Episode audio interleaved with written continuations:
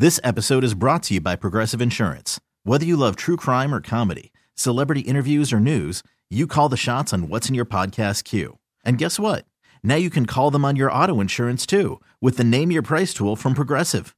It works just the way it sounds. You tell Progressive how much you want to pay for car insurance, and they'll show you coverage options that fit your budget. Get your quote today at progressive.com to join the over 28 million drivers who trust Progressive. Progressive Casualty Insurance Company and Affiliates. Price and coverage match limited by state law. I'm Sandra, and I'm just the professional your small business was looking for. But you didn't hire me because you didn't use LinkedIn jobs. LinkedIn has professionals you can't find anywhere else, including those who aren't actively looking for a new job but might be open to the perfect role, like me. In a given month, over 70% of LinkedIn users don't visit other leading job sites. So if you're not looking on LinkedIn, you'll miss out on great candidates like Sandra. Start hiring professionals like a professional. Post your free job on LinkedIn.com slash recommend today. Yeah, there should be some passion. This doesn't have to be boring, boring, boring. You couldn't get bored by baseball. Hey, one thing the game needs is more people like you, you, you. Still have grown men run around tight pants. It's Mookie Betts. This is Daniel Bard. Steve Aoki. There's Saltalamacchia. This is Brock Holt. Hey, this is Jon Lester. Baseball is baseball. Baseball isn't boring. Welcome to Baseball Isn't Boring. Here's your host, Rob Bradford. All right, baseball isn't boring, and I know that uh, that this is being screamed and yelled from coast to coast, from top to bottom of this great country, and and beyond, and the entire world. But I know this because officially, officially, our West Coast slash Hollywood baseball isn't boring correspondent is with us, Nate Corddry. Nate, how are you? Thank you, Rob. I uh, I'm really grateful to be uh, anointed your West Coast Hollywood correspondent. Um, I think we're still negotiating the deal. I think there was some issue with the money, but we're going to figure that out. Um, and uh, yeah, I, I, think I'm going to be a real real asset to you because I know no one, uh, but I love baseball, so I think it's going to work out. I I feel like if anyone can just randomly go on television movie sets and hand out T-shirts, it's you. And by the way, if, it, yes, yes, is that agreed? Yes. Uh, again, that's going to need to be negotiated. Okay, all right. Well, uh, here's here's the thing that's going to put it all over the top, Nate. Ready? Okay. A koozie. A wow. baseball isn't boring koozie. I mean, you've been in some high leverage conversations, negotiations. But has anyone tried to put it over the top with a baseballs and boring koozie? No, never, never. Uh, I, I think people want to hold on to their pride, uh, and they don't fall to the, the universe of the of the the koozie. It's a different. It's sort of like the um, like uh, kind of like the two year like community college like, but you're studying like general studies. You're just trying to figure out how to like put one foot in front of the other you know what I mean? Mm-hmm. But you do look. You beverages need to be kept cold. I mean, it's this this. I mean, this cut to the chase. I could offer you cars, and I could offer you um, trailers, and I could offer you all kinds of things. But this just this just do something that's actually practical, keeping your I've, your beverage cold or hot. This has been an issue with me. I'm always, you know, I'm putting my putting my drinks in the microwave in the oven. I don't know why I do it. I just keep on making this mistake. But the koozie, is going to put me over the edge. So I appreciate your commitment. Thank you, Rob. All right. Well, here our relationship's already off on a good foot. Uh, but Nate, I really appreciate it, man. Like you clearly, you know, I you're you're omnipresent on on Twitter, on social media. With all the all the beat writers know you, um, and obviously a lot of people know you from all your fine work, doing all the things that you've done, TV and movies, and going back to the Daily Show, going back to Colby Sawyer, going back to Weymouth High I mean, come on, let's go. I, have by the way, this this power rank, this power rank, I, I want to power rank the the your your baseballs and boring moments at Weymouth in a second, right? It's Weymouth, right? I'm I'm not mixing up high schools. No, no, it's not Wayland. It's Weymouth. Yeah, yeah, That's Way- the usual mistake. Okay, so um, but I really appreciate you you jumping on for this cause uh, in and I just like I just appreciate talking with you because I, I love on you and social media. We've been back and forth on social media a little bit, but I just I knew that I would love talking baseball with you. You're sitting there with the Red Sox jersey on. You have the Fenway Park sign in the back. Um, all of that. So um, I know that you love this game. I know that you love sports. I know that you love Boston sports. But you know, being out there and uh, wherever wherever it is, wherever a Hollywood correspondent lives, you are there spreading the word, and and so that has not left you from the time that you left Weymouth High. It's a strange thing um, leaving, uh, leaving home to you know a lot of people leave home to go to school, but some some people return to their roots and and find work. But um, I've after college, I moved to New York. I lived in New York for six years and then moved to Los Angeles after that. And I've been here ever since. And it's strange. You find, um, like anytime you move, you find your community. But my, a lot of my community has been based around East Coast people. Um, there's just a different dynamic between um, East Coast and West Coast and Midwest folks. Um, there's a sarcasm, there's a there, there's a biting wit, there's um, self-deprecation, some more darkness, I think, behind the comedy. If you're an East Coaster, specifically if you're a New Englander, um, and I don't know if that's if if that comes from this is a long debated point. If it comes from if it's just the weather, or if it's sort of like this New England puritanical universe that still exists in New England. Sure, you know, sure. Um, the Pilgrims are long gone, but all this stuff gets passed down from generation to generation. So there's this like strict parochial sort of behavior, I think, and you're drawn to other people who've who've grown up in those environments. Um, so I have a lot of friends. I've I have a wonderful community of friends out here, um, who are a lot of them are New Englanders, and we really enjoy going to Dodger games. Dodger Stadium is great. Dodger Yeah. Stadium's a Oh. blast. Oh, so good. It's great. Um, but I've never. Uh, I don't love the Dodgers. I, I root for them. I watch them on on uh, whatever uh, Sportsnet, whatever they are on. Um, but my I don't have a, a, a passionate love for them or any team out here, and it's always strange. I had a, I was talking to a friend. I remember this conversation with a friend who was from Detroit, and they became a huge Clipper fan and they're like they love the Clippers, and they've like they don't follow any of the they don't follow the Pistons. I was like, "Wh- how how is that possible? How can you abandon, which is totally puritanical, like yeah. Root for whatever team you fucking want. You know, there are no rules. But I was born to be like, you know, oh, you're gonna you're gonna root for the uh the Phillies now. How you think you're better than me? That's sort of like the New England, you know, point of view. So I carry that deep in deep in my in my soul. So when you go when you go to the Dodgers game, I always find this interesting. You know, it's like it's different everywhere. Like it is so different everywhere in baseball. Um, we're seeing it now. You know, the as the World Series is sort of unfolding at Citizens Bank Park. Like talk about release the Philly. I mean, release the Philly and all these people. You went from like I looked at clips from the middle of the year, was half full, apathetic, and now it's like, oh, we're Philly and we do this and we do that, which they should. It's just like with Fenway. Like in, in, in Nate, I mean, you grew up going to Fenway. And I, so I guess the question I have is having sort of been on both sides of that world, when you go to the Dodgers games, like the, the cliche is, oh, show up late, leave early. But it, it, is that A, annoying? Like anything about it annoying because you want it to be like Fenway? Or is it just different? It's just different. I think when I first showed up, I had this, I had my arms crossed and I said, this isn't Fenway. This isn't Fenway. There are no troughs um, in the men's bathroom. That's the one thing that I miss. I really think it's a, it's a shame. I mean, that- I don't know where, Who doesn't? I where are mean, the troughs now? where are the troughs? Are they at the New England Sports Museum? They, they, you know what? I think they actually are.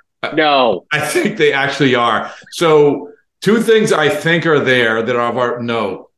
The troughs I think are there, and I gave Pedroia gave me the screw to his foot, and I said, "Well, what do I do with this?" What the hell? So I gave it to them. so yeah. So yeah. So all the great things that make New England sports what they are, troughs and uh and and things that hold bones together. My, my Pedroia signed jersey is. not- Oh, is it? Well, let me 20 ask you this. Let me. All right, for- I- I'll let you finish your thought first. I gotta. I gotta. Oh, yeah, yeah. Uh, well, there is there's definitely uh, when I first came here because I had this sort of and I lived in New York for a long time. I never was a fan of New York teams, but I I I identified with my experience in New York was incredible, and I sort of like found myself in New York. Um, and so coming out here is just a completely different way of life. Um, but they always get compared New York and LA because they have similar they're similar bases of entertainment, but they're just completely different experiences. And so I, I, you know, picked on Dodger fans and sort of crossed my arms and said, "This is bullshit. This is, you know, I can't believe it's 72 degrees. We, I, you know, this is miserable. the sun is beautiful. I'm staring at a beautiful mountain range. Um, uh, but I now I just like accept that Dodger fans are different because their lives are different. I, the main issue, I think, and I, maybe I'm giving them too much of a, a too much credit, but public transportation is a real problem here. There is no there's there there's a bus system, but there is no underground. There is a subway, but no one takes it, Mhm. and it has like ten stops. And there is no above ground trolley that goes to uh, Dodger Stadium, so it's buses. And the bus system is is rough. You can't really count on it, so you have to drive.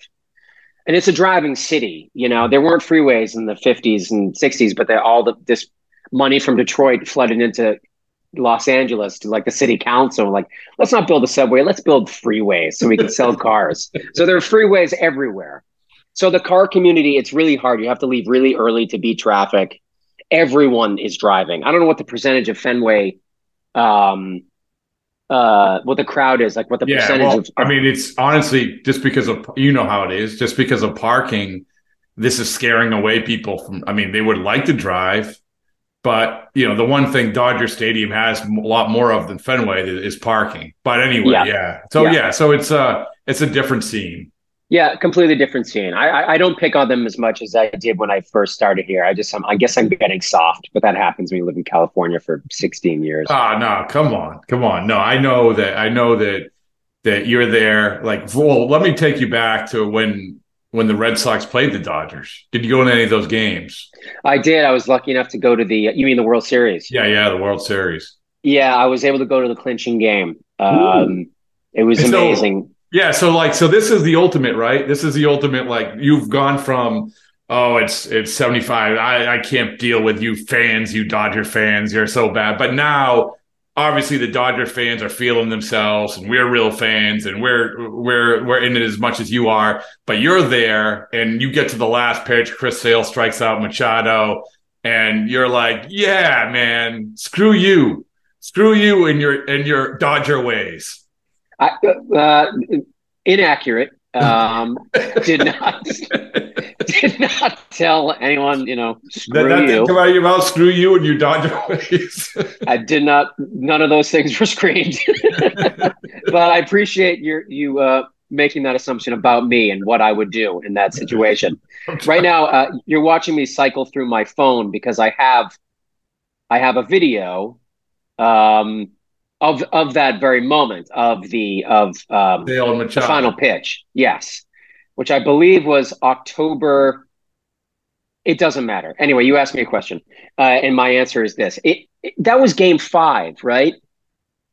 Game- Did they win yeah. it in five, Yeah. four, or five? Five. It was. It was. I believe. yes, it was five. Yeah, because they would return. Yeah, yeah, yeah. It was three. Yeah, we were up three one. So we walked into that place like it was already a bit of a haunted house. Like they had a look in their eyes, like it's it's kind of over.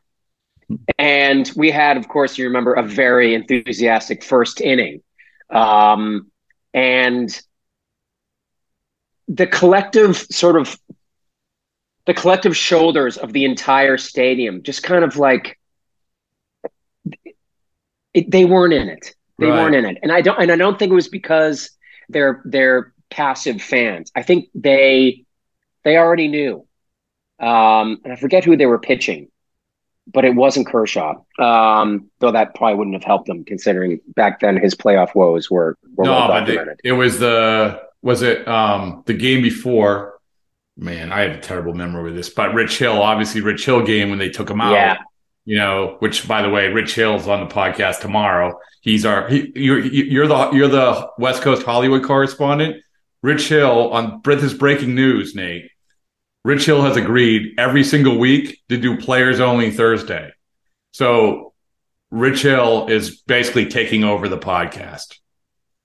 Wow. Is he interviewing? Is it just him? Yeah, I'll be there to sort of guide, but the idea is, and the hope is, and again, maybe by the time people are listening, this has already been out. I don't know. But um, so he brings on somebody, and you know, I love, I told him this. I said, I can interview you, like, that's fine, but I'd rather you just chop it up with somebody who lives the same life. And I think this one, he's trying to get David Freese to basically the, the, topic would be what it's like to be awesome at the biggest time you know? Yeah yeah. What does that feel like? How does that change your career? It, well and, and also like how do you function right? I mean how do you function in that way? But anyway i want to come back to um, so when the red so being uh, being there covering it you see the people you see the red sox fans when when it's over sort of congregate toward the dugout like yes yeah yeah, we're the best. See, like we're now we're like we can't run on the field. Like they have a moat at Dodger Stadium. It's so weird, you know. It's like the the the, the area you can't get near. But yes, I don't know if you were one of those people that, or you just said you just took off and so went to the Hollywood Hills to reflect on on. No, I we did not rush uh, down to the um uh to the behind the Red Sox dugout. We were on that. We were behind their dugout, but probably I don't know, like 20, 20 rows, 25 rows back. We were in the sort of loge um, over under the overhang from the first deck. Um, it was my wife and I and my brother and my mother and her wife who were out here visiting. Um, so there was one, two, there was five of us, and we got five seats together. Um, but we just we you know we we stayed there for probably a half hour and watched them roll out the stage and the, the truck was driven on. Who was uh, who? Steve Pearce? Did he win the? Yeah, yeah, good. Yeah, yeah. Steve Pearce. Uh, and uh, and just watch them come out and celebrate and seeing the trophy and handing the trophy over to John Henry and and I, so we watched all of that. We didn't like rush down in front but being of there is cool, right? I mean, it's a it's a it was yeah. It was incredible. I'd never been to a clinching game before. I think the biggest game that I'd been to before was um, was game three of the 2004 ALCS when the Red Sox lost 19 to 8. Oh, really? And, uh, Hideki Matsui hit a ball that still hasn't landed. What yet. a shitty game to go to. Holy mackerel. Oh my god. I was working at the time. I was I was rehearsing a play in New York, a, a, a tour of a play. And I think that game, the only reason I was there because I think that game was on a Monday. And so I had a day off. Mondays are, are dark in the theater. And so I, dr- I took a train or I drove to Boston. I took my dad, I got tickets. We went, we were sitting way up in the right field grandstand. I remember the Cowsills came out to start the game and sang some song about hair because Johnny Damon had long hair and the the fucking national media could not get over that a ball player had long hair. Um, and we're like, who the what the fuck are the Cowsills doing here singing hair? What the fuck? Some irrelevant folk band. you get, like, you're down you're down 2-0 and you're you're losing yeah, 10 nothing. What's going yeah. on? Yeah. Bring out James Taylor at least, Carly Simon, someone. Um, and that we left in the I think the top of the eighth.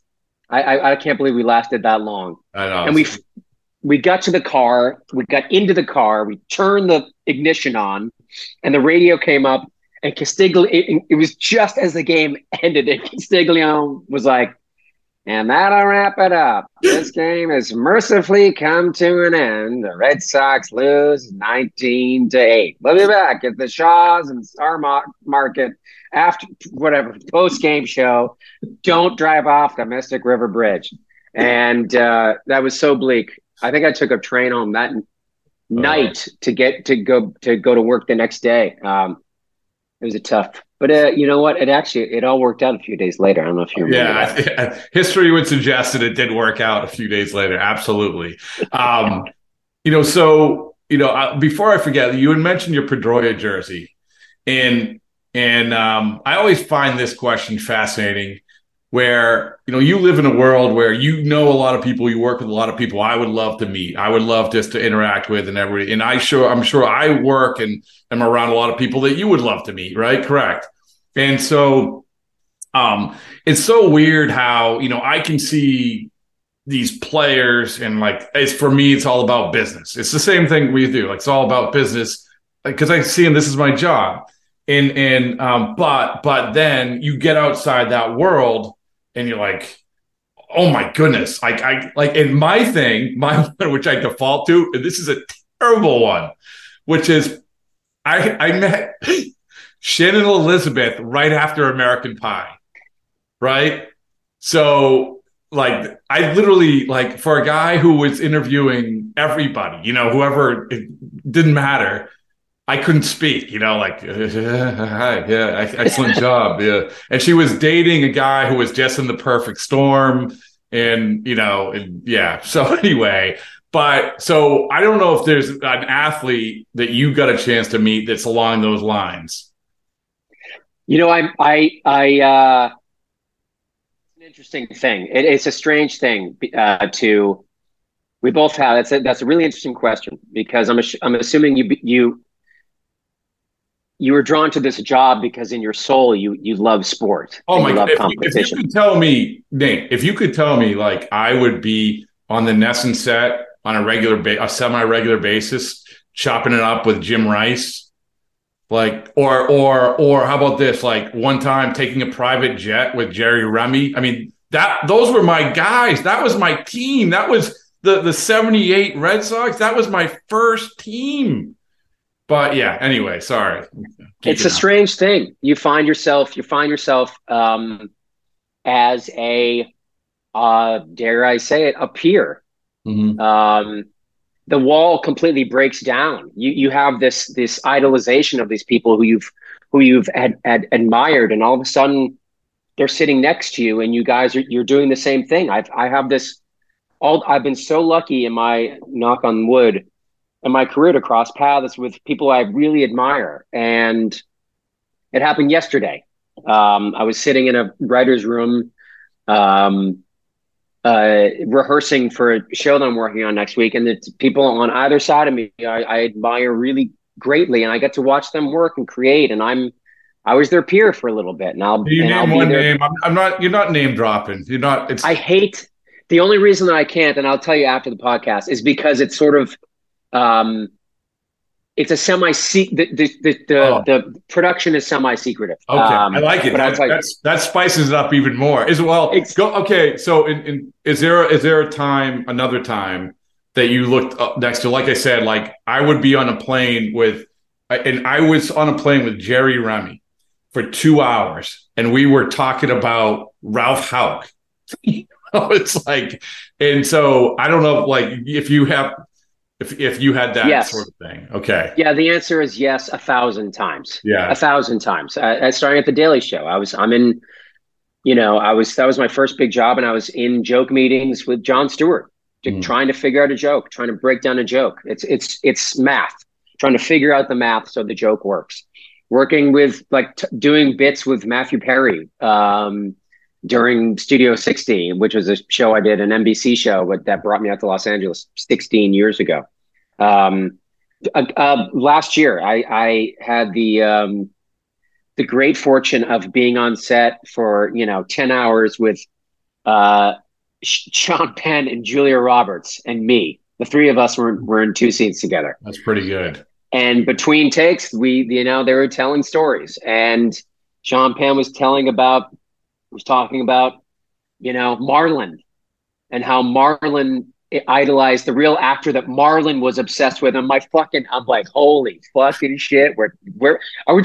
Brando stories? Holy fuck. It's like Paul Muni. Brando, like Paul Muni was the actor that Brando idolized the most. He put Paul Muni above everyone else. I was like, yeah, yeah, okay, go ahead. What else? What else? Um, so that happens. Uh, that that is a, a, strange, really strange part. So so, so so to flip that, what has there ever been an interactive with an athlete interaction with an athlete where you felt sort of like because that's that's obviously more of a hit and run sort of thing, unless you're hanging Brian, at their house. the GM, uh, uh, maybe I guess I'm not sure if it's his official title, but Brian O'Halloran. Brian O'Halloran. Oh, yeah, yeah he's from, is, he's from Weymouth. He's yeah. from Weymouth, and he graduated. Um, mean, they didn't graduate together, but they both worked at Caldor. Remember Caldor? Sure. Um, he and my brother worked at the same Caldor on I think Route 18 in Weymouth in you know 1985, uh, yeah. six, and they graduated high school at the same time, and so they they stayed in touch like vaguely over the years. Um, and we were home one time. I was doing a baseball road trip with my dad, which I've done a couple times. That's awesome. And we finished in Boston, of course, and my brother reached out to Brian and said, "Hey, we're we're all in Boston. We're going to go to the game." And Brian was like, "Here's what I'm going to do. I'm going to set you fully set you up." And I said, "Okay." And we didn't tell my dad. And we got there like an hour before the game, and Brian met us and took us into the players' entrance into into the clubhouse. And my dad was like, "Where we?" He's like, "Where are we going? We can't go in here." I was like, "No, it's all right, Dad." It's Brian, you know, runs the team. And we walk past the security guys from Quincy, and he's giving us shit because we're from Weymouth. And all of a sudden, the door opens, and we're in the fucking clubhouse. And we're walking by, and Ortiz is at the end, like polishing his bats. And I was like, holy shit, Ortiz is doing some real Ortiz stuff at the other end of this room. Oh my God. We walk in, he walks us straight into Tito's office. And because I was such a psycho Red Sox fan, I knew he and Pedro played cribbage. Yeah. And cribbage is a game that I used to play with my dad and my grandfather. And so I sent him like this beautiful cribbage board uh, out of nowhere, just a psycho fan, like Tito Francona, Fenway Park, Boston, Massachusetts, wrote a little note. He called me, left a message saying, Oh, thank you so much. Uh, um, me and Petey are going to use it today. I really appreciate you know. I'm glad you're such a fan. Thanks for doing it. And so I walked in. He's like, "Oh, you're the you're the you're the guy. You're the maniac who sent me a cribbage board." I shook his hand. And my dad is just like, "Fuck!" He's stunned. He's like, "What am what am I doing?" And then Brian's like, "Do you know Rob?" And he's like, "Oh my god, yeah, of course. You're from uh, Hot Tub Time Machine. We watched Hot Tub Time Machine on the bus ride from Fort Myers to Jupiter, wherever the fuck, yeah, during yeah. spring training. He's like, get Petey in here. Petey loves that movie. In comes Pedroia. Holy shit, it's Lou, which is my brother's character in right, Hot right. It's fucking Lou. Go get Wake. Get Wake. Holy shit. Fucking Lou. Every word out of his mouth was fucking. Fucking Lou. Fucking Lou's here. Holy fucking shit. Lou. I fucking love that movie. And my brother's like, oh my God. Pedroia's shaking my hand. In comes Wakefield, who's pitching in like 45 minutes. He's got a sleeveless t-shirt on. He's like, hey man, how you doing? Hey Lou, all right. He was like so chill and laid back and just like the fucking greatest guy. And again, my father's head is spinning like in The Exorcist. And then he takes us out onto the field, down the tunnel from the clubhouse into the uh, uh, the dugout, into the dugout yeah. onto the field. Uh, so I had a moment like that, and I couldn't. And Pedroia didn't know me from the, you know, from anyone, but he knew my brother, and so he had. It was. It was just like we all got photos with him. It was. It was. um It was nuts. It was. Nu- we ended up after we went to the game. Francona got thrown out of the game for arguing balls and strikes, which was amazing. And the game's over. The Red Sox lost, sadly, but we ended up. We dropped off my brother at his hotel. He was flying out the next morning and I went back to Tewksbury where my dad lives, and we were just sitting in his kitchen. We were drinking some whiskey. And we were just kind of just like pondering, like we couldn't believe, we couldn't believe that we were just we're let into this magical inner sanctum in Fenway Park, a place that you only dream about and read about. And where these like immortal humans live and breathe and prepare. And he was, we were just kind of, I was like, can you believe that? And he's like, I can't, I can't believe uh, Pedroia knew who Rob was. And it just it it he's know, still like it's first of all that's an awesome story. And and i think that you know if you take all of it like like you're talking about your conversation with sean penn about marlon brando. And i'm thinking like that's the equivalent of what you're talking about of like talking with pedroia and francona. That's why i find this so fascinating. But you also mentioned the feeling that you have when you get in the inner sanctum of a baseball stadium in or a clubhouse or something like that. I remember Nate when I was interning at NESN, stepping on the field for the first time, and I don't know what it was. It was like, and I'm not usually like this. I'm like, oh, this is weird. And I'm started thinking about it. I'm thinking, yeah, because that's what I watched on TV. Like, and now I'm actually stepping on it, right? And so there's that dynamic. Uh, and and I'm going to come back to sort of the the glorious game of baseballs and boring and all that stuff. You know, I told you that we're doing this or we did this book with Joe Kelly, and the whole premise is it's a per, damn near perfect game reclaiming America's pastime, and and you know it's partly Joe talking about what's right and wrong, what's wrong and what's great about baseball, but he interviews people along the way, and so he interviews like Rob Lowe and Mark Hoppus of Blink 182 and all these people. And there's so many different avenues to baseball, but there's also there's a lot of similarities about walking into a ball. I mean, I Jon Hamm, we, I saw at the All Star game. I asked him the same thing, same answer. Andy Cohen, same answer. What do you remember? I remember walking into the ballpark for the first time, right? And I remember how everything was so green. And I remember how the uniforms were whiter than I could ever imagine like uniforms could be or clothing could be. And like I remember that. And so all the stuff that you're talking about, like I think that and you know, that's at a different level, but this is what this is the common thread, right? It's crazy. Absolutely. I and I my I walked up. I remember the concourse that I walked up, and every time I go back to Fenway to see a game, I always try to walk up the same concourse that I walked up when I was a you know eight year old boy. And my dad took me and my brother, my sister, my mom all to a game against the Brewers. This is in 1985 or something, and um, and I remember seeing uh, the Green Monster, of course, because I was facing. I was on the first base side, so I was facing left field. The the the the, the white of the jerseys but for me, it was, and I guess this is the sense that is so tied to your past is smell. And for me, it was the smell. It was the fresh cut, it was fresh cut grass, dirt, and a combination, no joke, of urine and cigar smoke. And this is, again, this is in 1985 where you could smoke, you know, people were smoking cigars and cigarettes like every fucking seat. It was insane. It all comes but back to the I, cross, by the way, doesn't it? It all comes back. it always does. And my first, I've never been more terrified. That was the first real horrifying moment I had with seeing another human human's body, and, and you know, because I was about, I was waist high, and I'm next to my dad. I'm like, I'm not going up there by myself. I and he didn't have to go. He's like, all right, I'll take you up there.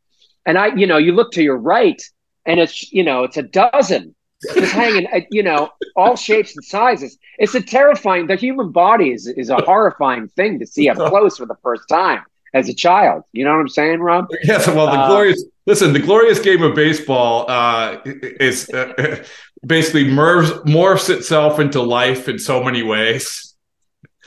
It's the fabric of our lives. It's not cotton. It's baseball. it's baseball. Thank you, urinals. Uh, thank you, Trobs.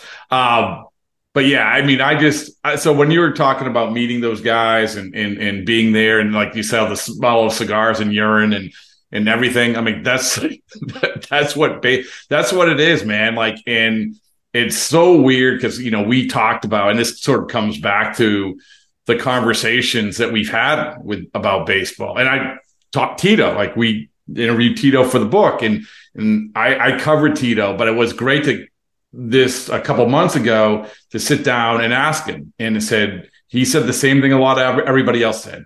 Everyone's got to slow down and just appreciate what's going on. And one thing, Nate, is that so uh, Joe interviews Manfred, and Manfred said something that I hadn't really even thought about, but we brought it up on the podcast a few times, which is baseball is the best game to go to. And you think about it, he's right. I mean, this isn't yeah. spin. Like he's right because you go to a, a basketball game, a hockey game. It's it's constant action. Like it's a social event to go to a baseball game. You talk, you talk, you analyze. Oh, oh, wait, wait, wait. Someone just hit a home run? There you go. I don't know if you agree or not. I completely agree. I, I, I have no interest in going to NFL games because the television product is just so, so good. Yeah. There's no there's no need to go to an NFL game. Um, I'm not a huge NBA fan, and uh, there's just I it's I don't know I the experience of going if you're sitting close I guess it could be fun, but there's the, the problem is that there's a clock. The clock is in, in charge. In baseball, there is no clock, and I think that that changes the whole scenario. And also, every stadium is different. Every every basketball or hockey stadium you go into, you have to follow these same parameters. And there's nothing charming about the stadium. Maybe one or two or three are charming in their presentation. But that's that's the magic of baseball. That's why you go to parks in in Pittsburgh and Chicago and you know Denver and and and uh, in San Francisco and Seattle. You go to these parks because the parks are are um, I'm Sandra, and I'm just the professional your small business was looking for. But you didn't hire me because you didn't use LinkedIn jobs. LinkedIn has professionals you can't find anywhere else, including those who aren't actively looking for a new job but might be open to the perfect role, like me. In a given month, over 70% of LinkedIn users don't visit other leading job sites. So if you're not looking on LinkedIn, you'll miss out on great candidates like Sandra. Start hiring professionals like a professional. Post your free job on LinkedIn.com slash recommend today. This episode is brought to you by Progressive Insurance. Whether you love true crime or comedy, celebrity interviews or news, you call the shots on what's in your podcast queue. And guess what?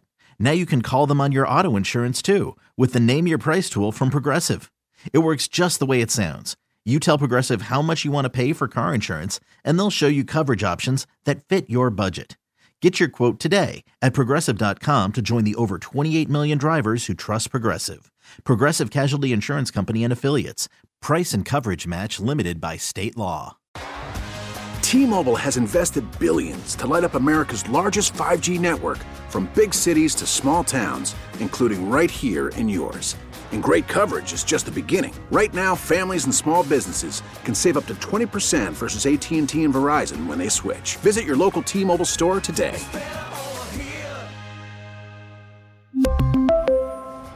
Plan savings with 3 lines of T-Mobile Essentials versus comparable available plans. Plan features and taxes and fees may vary.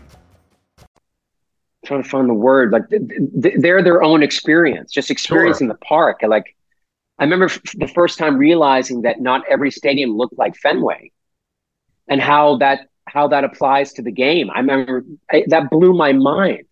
Um, but it is it, part of part of going to a baseball game is is the communal aspect. It is slow. It there's there's there's all this wonderful tension though, because there's so much that doesn't happen between plays, but the buildup of tension, the anticipation mm-hmm. of what is going to happen when the pitch is thrown is the runner going to to steal? Is is is this a, is a hit and is this a hit and run? Is the guy in the bullpen ready to come in? Is this does he have? It's a one and two pitch. Like what is he going to throw here? Because he just threw two fastballs in a row. If you're really paying attention, you can nerd out on every moment. Which brings me to one of the best baseball books ever written, which is Nine Innings. Oh yeah, if you haven't read. Sure. Um, Dan Okrent or Okrent. Yeah, Okrent. Yeah, I yeah it's an incredible book about it's he analyzes he chooses one game and he analyzes every moment in every pitch in the game and draws out each chapter i think is an inning or or a, a half inning it's an inning yeah um, and he goes into the minutia of every single moment and every step and every so if you really pay attention you can get lost in it but there's something really fun about being bored for a second about relaxing being passive eating a hot dog drinking a beer, enjoying being outside in the spring, especially if you've suffered through a winter. Yeah, soaking in the urine and the cigar smell. It's... Exactly. Nothing brings it back. But it's exactly you're so right. you're, you're so right. In in I that's a great book, and I do so, and I appreciate your time. I don't know, you know, we spent a lot of time here, and I really appreciate it. Um, but I do. You had mentioned uh, in our communication about uh, that you're getting your master's in uh, in English. In English, yeah. English, and and and wanted to talk a little bit about the baseball book dynamic, and like you just mentioned one, um, and I guess you know you know, look at that. Look at that. There's a big stack of. I don't I see. See, here's the thing, though, Nate. I don't see chasing Steinbrenner or Deep Drive, the Mike Lowell story. So that means those are the two books that I wrote before this one. I'm so sorry. No, that's I, okay. uh, no, no. What that tells me is that in the package, along with the koozie in the T-shirt, another T-shirt will be those books, along with a damn near perfect game March 14th.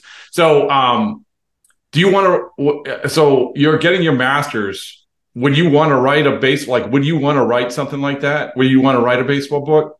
I don't think so. I, I don't think my my talents lie in writing. I, I I'm getting the master's because I'm really beyond sports. Reading and you know, sort of like analysis of literature is really really fun. I I it was something that I hungered to do, and I didn't have an outlet for beyond like book clubs with my friends. And I found some classes online and got serious about it. And, and during the pandemic, when I wasn't working, I sort of applied and was like, all right, I'm, I'm, I'm going to do this for real. Um, so I don't think I don't think my future is in writing a book. Maybe if I would write a book, it, it, it would probably be about like the life of like a character actor, you know, and and that that book has been written a thousand times, but maybe I could bring something new to it. But I don't think I know enough about the uh, ins and outs of baseball to write a book. Well, I mean, baseball. I think that this is a great thing about it is that you know I think that you your stories that you've already told in this conversation that's the book right? That's the book. right. You know and then you know and, and of course it's the marketing and everything else and the publishing world is a whole nother podcast but it's um but I, what would you be your i love power ranking your top three baseball books. Well i brought i brought my my the hard copies that i have here in my house. I bought brought along six of my favorites okay um and if i was gonna have to choose the top three well you can do as, I'll do six really quickly, and these are in no particular order. Yeah. The Sandy Koufax bio um, that Jane Leavy wrote is is in- incredible. Mm. Um, and I, I, I immediately became obsessed with Sandy Koufax and like wanted a Koufax jersey and a signed Koufax picture. And I'm fascinated by him and his entire story. It's it's an incredible biography. Nine innings, of course. If you're if you are hardcore baseball nut and want to get into every single moment and every pitch and every move and every step, this is the book to read. If you're a Red Sox fan, this is a great time to pick up a book about baseball, right? Because the, the, the, Red Sox season, of course, is over mm-hmm. and the World Series is happening, but you want that fix. Sure. Um, the Long Ball is an incredible book about the 75 season yeah. and all the ins and outs and focusing on specifically the Red Sox. Um, and a lot of great stories about that World Series, which is arguably the greatest World Series. David Halberstam, uh, rest in peace. Teammates, of course, is a is a brilliant book, especially if you're a Red Sox fan. My favorite bo- baseball writer, um, besides Updike writing the piece about um, about Ted Williams, Hub fans bid kid adieu, which I think is the single greatest piece of sports writing ever written in the New Yorker. Look that up, folks. Mm-hmm. Is uh, the summer game? We just lost Roger. Mm-hmm. Um, his takes on baseball and just being a human living on earth is is he's a, a fantastic writer as far as fun and this is not about um, the red sox it's about our hated enemy um, jonathan mahler wrote the bronx is burning which is it's a it's a book about oh. baseball is is that is, is was that the uh was that 70 the 78 or no this is 78 no uh, uh 77 77 so so obviously the Bronx is burning. I remember um it was the ESPN show they did. Yeah. Remember that? Not great. Not no, great. But, but here's let me tell you um, a story about that though. It was the that was responsible for the the strangest clubhouse I've ever seen. The Red Sox beat the Indians in Cleveland. And after the game, everyone was for whatever reason glued to watching that on TV. Like if there was 25 guys, 20 of them were sitting there, you know, not getting ready to leave. This it was dead quiet. I think jo- Jon Lester did his interview, and and whereas writers were like, "Huh? What? Wait, wait, what's?" And they're just watching this thing. It was so bizarre. Wow. Well, they yeah. were just fascinated by how Yeah, it's, how Hollywood would tell their story, Yeah. not their, but them as ball players and what right and i think it's i think it's like not to you know listen i think that there it was it was the sweet spot for them in terms of simplicity too right that's a nice way of saying it was you know it's not next level stuff but yeah it's not frontline. No one's watching frontline. there's not a lot of front line in the, in the clubhouse Maybe Sean Doolittle. I don't know. I feel like he's a bookish coach. there's, there's, al- there's always a couple there's always a couple but before you go i have to ask this is for my own uh, edification one of the greatest um, pieces of uh, of cinematic backdrop was in a movie you were in. It was the movie The Heat. Okay, the painting on the wall. yeah, You know what I'm talking about? of course. Where can I get that? That Paul Feig has that. Okay. Uh, he has that. I, I on the set. Can you describe it first of all? I don't. I don't. It's yeah, it's like it's sort of like a velvet Elvis painting, but it is a it's a picture of Jesus Christ dressed in a Red Sox jersey hitting a home run at Fenway Park. And it's so it's so brilliant, and uh, the whole set, everyone on set, everyone in the family in that movie was from Massachusetts, besides Michael Rapaport. Uh, um, everyone around that table, Joe McIntyre, myself, Bill Burr, um, uh, Jamie Denbo and Jessica Chaffin, um, and the parents as well, Jane Curtin. Everyone was from Massachusetts. So the casting director, who was also from Massachusetts, Allison Jones, who's like the preeminent comedy film casting director, uh, I think she's from Norwell. She was very conscious of casting casting people who were from Boston and who understood that behavior. So we got on set, and that that house that we shot in was a house just like an abandoned house in Dorchester, and we started. Was like, oh, we have to. How do we get this? How do we get this? And Paul was like, no, it's mine. I already called it. Forget about it. You're not taking this home. This is two.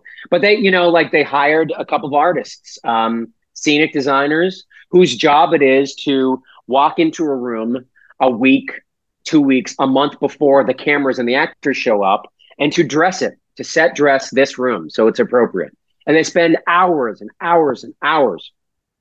And I don't know whose idea it was, but probably Katie Dippold, who wrote the movie, was probably her idea. It's like this family is maniacs. How do we? Oh, they should have, you know, and they're obviously like practicing Catholics and they're Irish Catholic, and so we should have paintings of Christ as Larry Bird and Williams on the wall. But we were like fighting to take those home, and Paul Paul called them sadly. Uh, listen, I honestly, I I tell people this. I said it's one of my favorite scenes. If that's remotely, if you're scrolling through, what are the options on TV? If the heat's on, so I'll first of all click on it, and then I like the movie, but I'll fast forward to that scene. It is one of my favorite. It just hits a sweet spot for me. Are you or are you not a knock? Uh, most of that scene was improvised. He set up. He was really smart. He gave us. There was a rough idea of the scene, but we and we did like one take of what was written, and then he set up cameras really wide in the room so he could capture all of us. If anyone said anything, he'd have it. And uh, Sandy Bullock had to sit there like a fucking champ all day for ten hours and just have us like confuse her gender, say that she was ugly, say that she was stupid, and had like she just had to sit there and take it.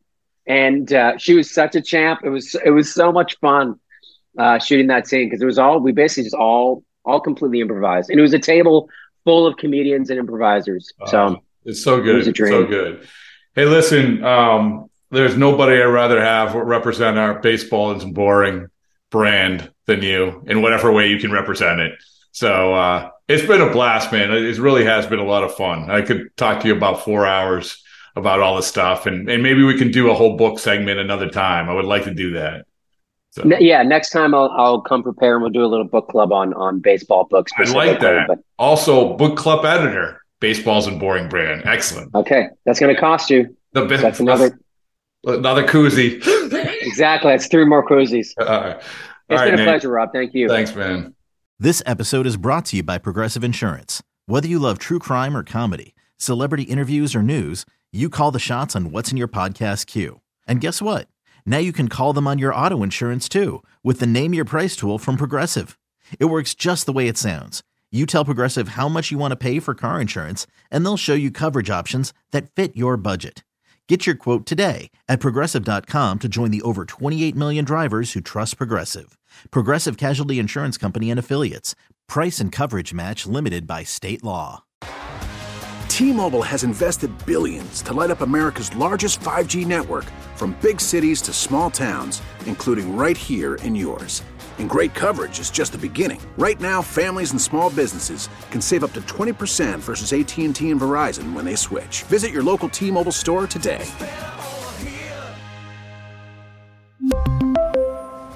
Plan savings with 3 lines of T-Mobile Essentials versus comparable available plans. Plan features and taxes and fees may vary.